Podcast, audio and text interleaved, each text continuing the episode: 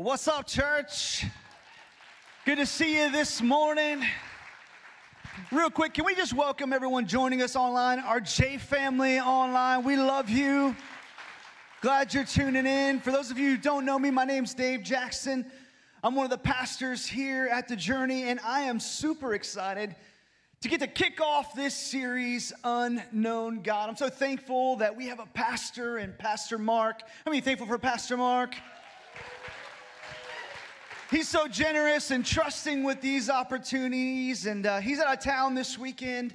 Um, he'd love to be here. We got we reached uh, an organization that we partner with reached out to us, and they said, "Hey, we're we're sponsoring this uh, retreat for pastors and leaders all over the world. We want you to come, and uh, we'll take care of the cost."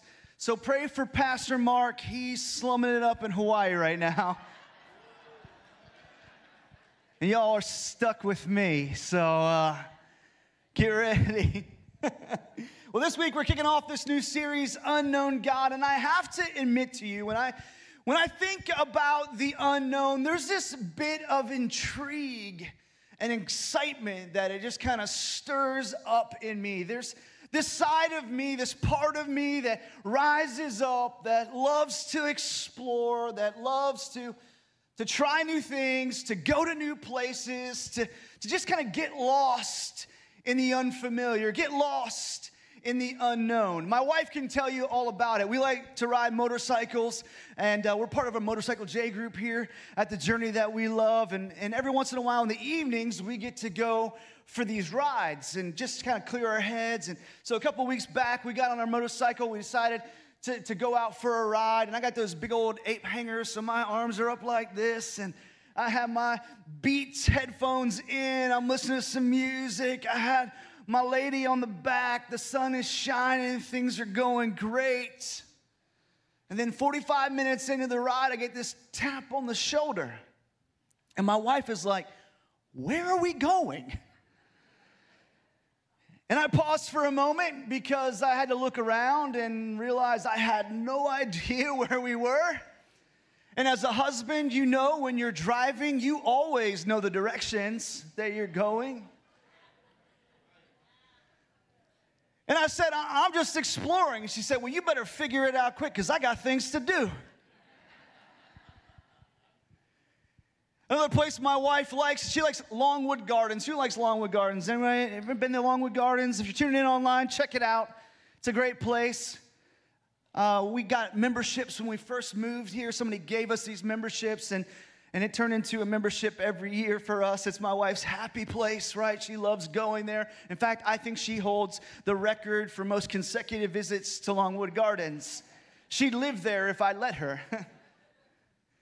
But I, on the other hand, I look at it a little bit differently. I'm thinking to myself, how many different flower arrangements could they possibly make that would make me want to walk around the same footpath over and over and over and over again? I want to go somewhere new. I want to explore the unknown. I want to find the unfamiliar. I got this question for you. When you think about God, what do you think of? Do you, do you see him as unknown? Is, is your picture terrifying or boring or beautiful? Do you envision him as a being that enforces this set of rules, or do you see God as someone that looks the other way when we break them? Is he someone that's frustratingly distant or uncomfortably close? Do you see him as an idea that religion is built on, or do you see him as a person to have a relationship with? Is he unknown?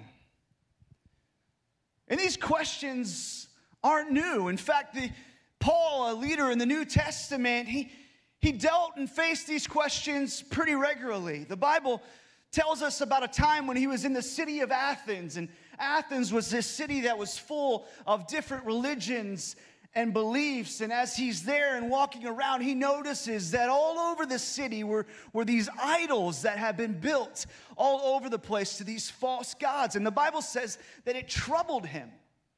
So Paul did what Paul does. He starts teaching and preaching about Jesus in the public square. He, he runs into some philosophers and he starts having debates with them. And finally, they, they bring him to the city council and they ask him, Hey, what's this new teaching that you're telling people about? We've never heard it.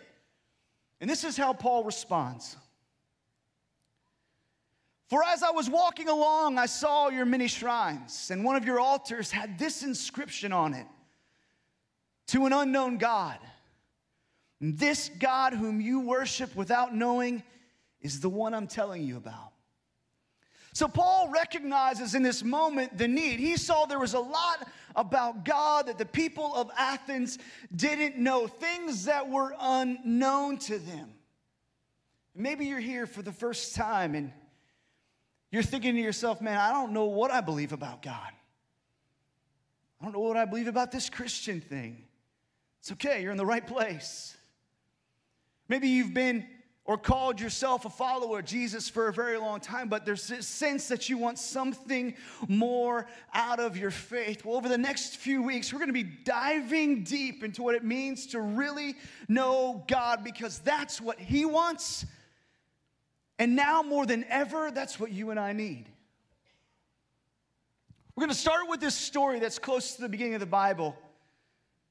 It's in the book of Exodus, and it tells this story of a man's encounter with the unknown. His name is Moses. And to give you some background on Moses, he, he was the firstborn of his family in a time of slavery. The Israelites had been enslaved by the Egyptians for a lot of years. And this new king that had been appointed issues this decree. He says, All the newborns have to die. Their numbers are growing. They've become powerful and they may overthrow us. And the Bible teaches that Moses' mom tried to hide Moses. She, she tried to hide him after he was born. She hid him for three months. And after three months, when she could no longer hide him, she did something pretty drastic. She finds this woven basket and she uh, waterproofs it as best as she can. And then she puts Moses in it and she hides them in the reeds of the crocodile, snake infested Nile River. Crazy, right? Parents don't get any ideas. And the Pharaoh's daughter finds little baby Moses and she raises him like a prince in the palace. The, Scripture says that he was educated in, the, in all the wisdom of the Egyptians, and he was powerful in speech and action. So he grows up in the palace, and when he's 40 years old, he says, You know what? I'm gonna go visit my people, the Israelites. So he leaves the palace and goes to visit where the Israelites were living in Egypt. And when he gets there, he sees an Egyptian slave master beating one of his fellow Israelites, and he gets angry. The Bible says he looked all around to make sure nobody was looking, and then bam, knocked the guy out, killed him, buried him in the sand. That's Moses.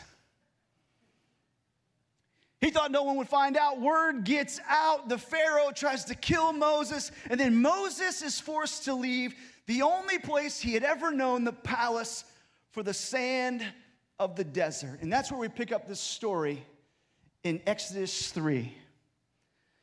One day, Moses was tending the flock of his father in law, Jethro. You ever wonder if you're in the country, look for somebody named Jethro, all right? This is like the West Virginia of Egypt, okay? That's where he's at. The priest of Midian, he led the flock far into the wilderness and came to Sinai the mountain of God. Now, one of the first things that stands out to me about this story is the, the frame of mind that Moses must have been at, because he probably thought at this point of his life, he's out of the story. And you say, what, what do you mean by that? Well, he was raised in Egypt with this understanding that God had saved him, right? His mom had put him in a basket and floated him in the Nile River. Pharaoh's daughter had rescued him. Initially, he had to be thinking, God, you put me in the story. You saved me at a time when Egypt was killing all of the newborns. You saved me. I must have been saved for a purpose. I must be part of the story. I've had the, the best education. I've been in the best schools. I was brought up in the palace. Man, I, I must be in the story. And then he gets angry and he kills an Egyptian and he flees for his life. And now he's out in the desert for 40 years. And life looks a little bit different. I'm sure now he's thinking, man, I'm out of the story that God's done with me because year after year after year after year goes by and nothing.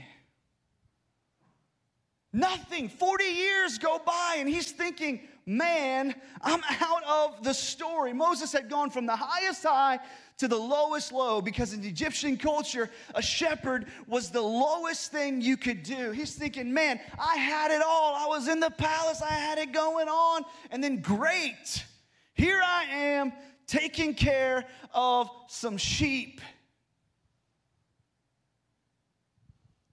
And I'm sure his imagination is running wild at this moment. He's thinking to himself, man, they're just making fun of me back in Egypt. Like, moms are looking at their kids and they're like, don't you pull a Moses on me.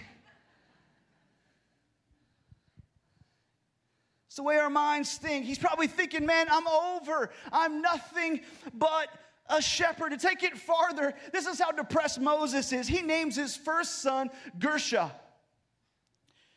Not only is that a bad name, but it has an interesting meaning. It means driven or thrust out. Moses was so depressed, so caught in his thoughts. Sure, he's grateful to be alive, but he's thinking to himself, I am in the lowest lows. I'm so down. I'm just gonna name my kid Driven and Thrust Out. Can you imagine meeting people and introducing your kid? Like, just say Moses, he's at the local well, they're drawing some water. He's like, hey, my name's Moses, and this is my son, Driven and Thrust Out. They're like, really? Really, Moses? That's what you named your kid? He's like, I don't know, maybe you've heard of me. I'm kind of a big deal. I used to be with Egypt, I was in the palace. Now I'm a shepherd, and his name is Gershom. Moses was down on life. He had to be thinking, man, I'm done. There's no way. I'm out of the story. Now he's 80 years old at this point, and there's no record in the Bible, nowhere of God ever speaking to Moses up until this point when he's 80 years old. In fact, there's no record of God speaking to anyone for 400 years. Talk about an unknown God. Talk about a dark, left out, no hope, wondering where God is, living in the unknown. That's what's got to be going on in his mind. And maybe, just maybe, you can identify with this.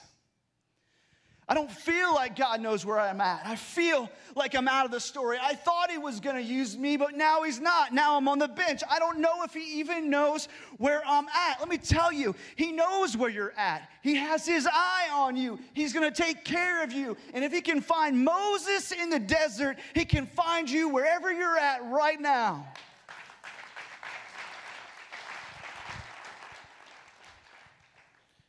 And you say, well, I'm just living this whole hum, kind of boring, faithful life. Moses faithfully in the desert as a shepherd for 40 years. Can I tell you that's okay? Be faithful. Keep your attitude positive. Don't try to make things happen on your own. Don't try to get ahead of God and what God wants to do in your life. Moses had been hiding in the desert waiting. How many of you like to wait? Anyone? Man, I hate to wait. I hate it. And to be honest, if I was in Moses' shoes, I probably wouldn't have waited that long. I would have tried to take things into my own hands and tried to do I'd have figured out a way. I'm getting out of the desert with these stinky sheep. I'm gonna make it happen on my own. Recently, I joined uh, an over 30 baseball league. Believe it or not, I'm over 30. I know I look good. But I joined a baseball league, and let me be clear it's baseball, not softball, all right? Got a little edge on that. I remember going to my first game and getting into the batter's box for the first time, and I'm kidding, I'm like, like 20 some years to face this pitcher, and he was throwing some real heat. And I hit the ball, and I hit this hard ground ball. It was hard, y'all, I promise. Between shortstop and third base, and I begin to take off as fast as I can to first base. And, and I gotta be honest with you, only 25 steps in, alarms started to go off in my mind because I realized that my legs were not keeping up with my head. I heard a popping noise in my thigh. And I came to this realization that at 40 years old, there's never a reason for me to go from a standstill position to a full on sprint.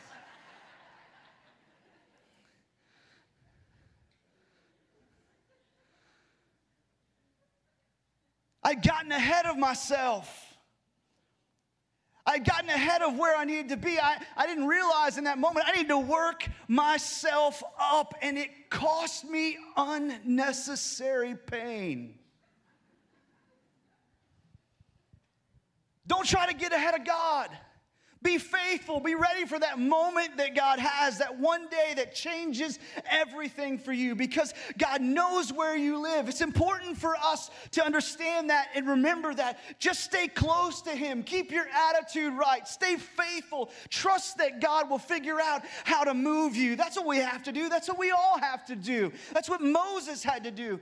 God was teaching Moses something in his waiting, and it's something that all of us need to learn. Your unknown future is in the hands of an all knowing God. He told Moses, he told Moses, Hey, you're in the story. You thought you had 40 years of nothing, but I, I've been preparing you. You're in the story. And let me speak this over your life. No matter where you are, no matter what you're going through, no matter what step you're in in your faith journey, you're in the story that your unknown future is in the hands of an all knowing God. Maybe you thought God was done with you, that there isn't a place for you. Maybe, maybe you felt lifeless, stuck in the desert. God wants to know, you to know that you have a place in the story, just like Moses had a place in the story. Let's keep reading. There, the angel of the Lord appeared to him in a blazing fire from the middle of a bush. Moses stared in amazement. Though the bush was engulfed in flames, it didn't burn up. This is amazing, Moses said to himself. Why isn't that bush burning up? I must go see it. When the Lord saw Moses coming to take a closer look, God called to him from the middle of the bush Moses, Moses. He said it twice, make sure he heard him. Here I am, Moses replied. First off, I love the way that the Bible tells this story. This is how I picture it. Moses is this 80 year old, scruffy, unshaven, probably smelly man's man. He's out driving these sheep out in the middle of nowhere into the unknown. And then he starts doing something weird. He starts like talking to himself. And at first glance, he sees this burning bush, which isn't all that uncommon. Stuff catches fire from time to time. But what Moses notices is a supernatural phenomenon. The bush was on fire, but it wasn't burning. Moses was living this normal life up until this point. For the last 40 years, since he had left the palace, he had been a shepherd. He had seen his share of fires out in the desert, but still he was attentive to notice that this one was different. He stopped what he was doing. He, he left his herd behind. He started walking toward the bush for a closer look. He said, I must go see it. And there's a lot that we can learn from this little scripture because, can I tell you, I wonder what in your life needs to wait? What in your life needs to be put on hold? What things on your to do list need to take a back seat? What distractions do you have that are keeping you from faithfully having a time and a place where you're meeting with God consistently? We call it a slot and a spot. What things do you need to leave behind so that you can take a closer look? If we want to know this unknown God, we have to take a step towards Him. I want you to catch this. God notices those who notice him. God notices those who notice him. It wasn't until God saw Moses coming to take a closer look that God spoke to him. And maybe you've never seen a literal burning bush, but I guarantee you, if you look back over the course of your life, you could see some significant moments, moments where God has already showed up in your life. It may have been that car accident that you shouldn't have survived. It may have been that negative report from a doctor that you recovered from. It may, it may be that job that you so desperately needed that finally came through. It may have been that moment where you made a really stupid mistake and you made this prayer God, if you can only get me out of this. And He came through for you. God notices those who notice Him. What are those markers in your life? Because if you really want to know the unknown God, you've got to take a closer look like Moses. Press pause on what's going on around you. Listen for God's leading. Find a place where you can get alone with God. Why? Because when you're in the presence and the power of God, can I tell you, the voice of God will change your perspective, He'll reveal your purpose, and He'll declare a promise over your life.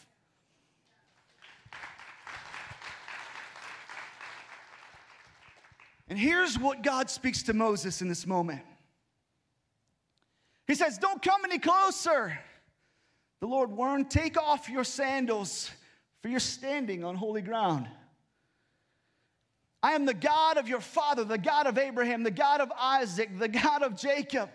And when Moses heard this, he covered his face because he was afraid to look at God. I want you to consider this. Up until this point, Moses was talking and conversating with a talking bush. Somebody just called my name out of a bush.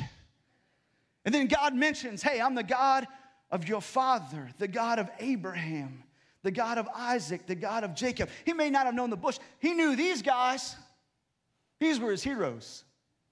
And says he covered his face because he knew it was God. Then the Lord told him, I have certainly seen the impression of my people in Egypt. I have heard their cries of distress because of their harsh slave drivers. Yes, I'm aware of their suffering. 400 years since he had spoken to anyone, but he was aware. He was aware.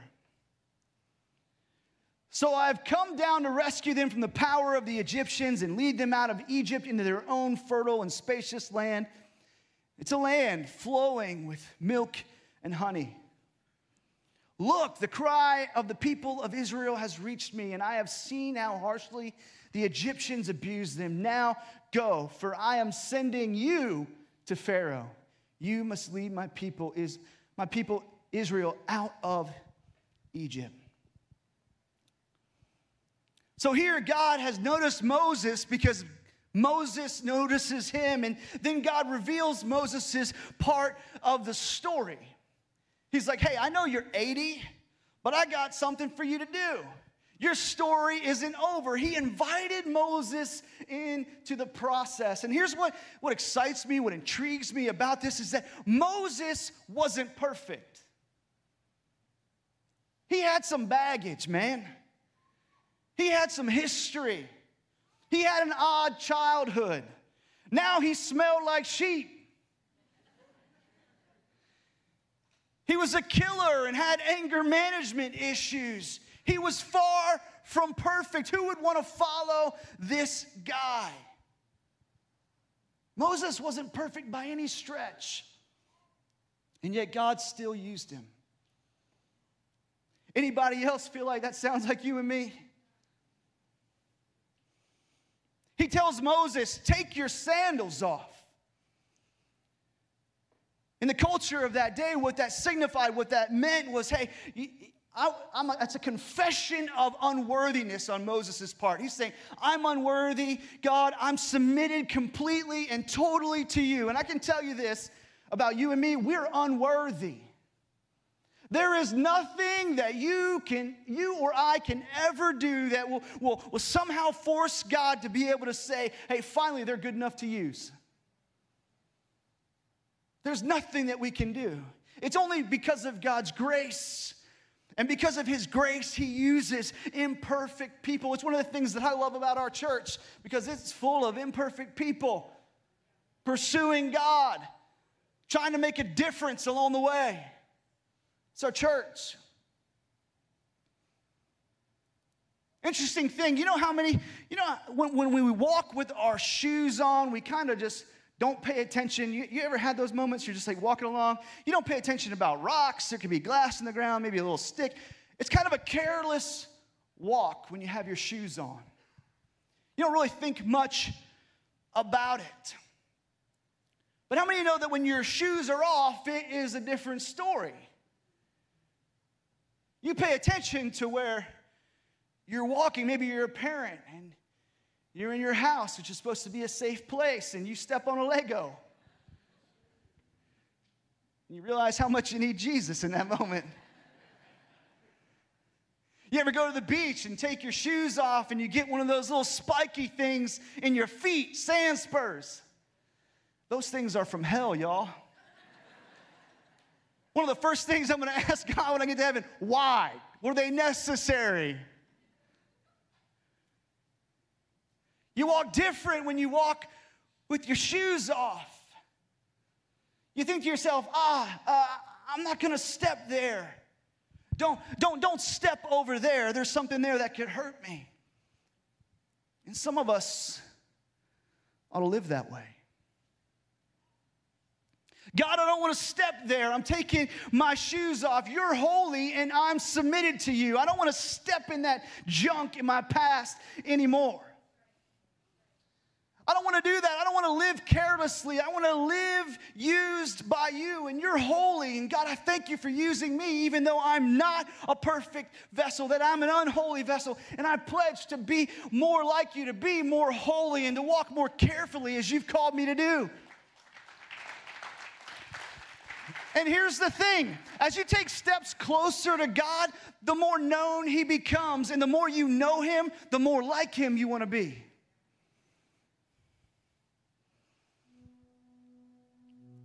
There's one last thing in this story that stands out to me. All of this was bigger than Moses. Sure, Moses got back into the story after 40 years, but that's really not what this was about. It wasn't just about Moses having this great experience with a burning bush. Oh, that was awesome. But it was the story was bigger than that. His experience was for a purpose. The unknown God had become known to Moses for a reason. It was about God delivering his people a much bigger story. Here's how I challenge you this morning your experience with God is for a purpose. For some of you, there's been a, a, passion burning inside of you for a very long time, waiting for you to be like Moses, to notice it and take a step towards it. Your experience with God is for a purpose. God's calling you to something that's bigger than you. You're like, man, I, I feel this tug to join a J group. Can I tell you, it's a bigger story than you. Get over your fear, overcome your fear, and say yes. When God tells you to go and serve in just a couple of weeks during Love Week, a time where we go outside these four walls to make a difference in our community and people's lives who are near us and need us, can I tell you, get over your fear and just do it. The story's bigger than you. When God challenges you to give and you think to yourself, I don't know if I can do it, can I tell you, overcome your fear. Trust God. The story is bigger than you. God's got so much going on around us, and you get to be a part of it. Don't miss what He wants to do in and through your life. And here's my prayer for you that God will interrupt our normal, that He'll interrupt our faithfulness and He'll say, Hey, I've got something bigger for you that's going to advance my kingdom and I want to use you. I know you're not perfect, but I'm going to use you anyways. Your unknown if future is in the hands of an all knowing God. I know you got excuses, but I don't want to hear them. I'm going to use you and I'm going to use you for my glory and my honor. It's bigger than you. Let me use you.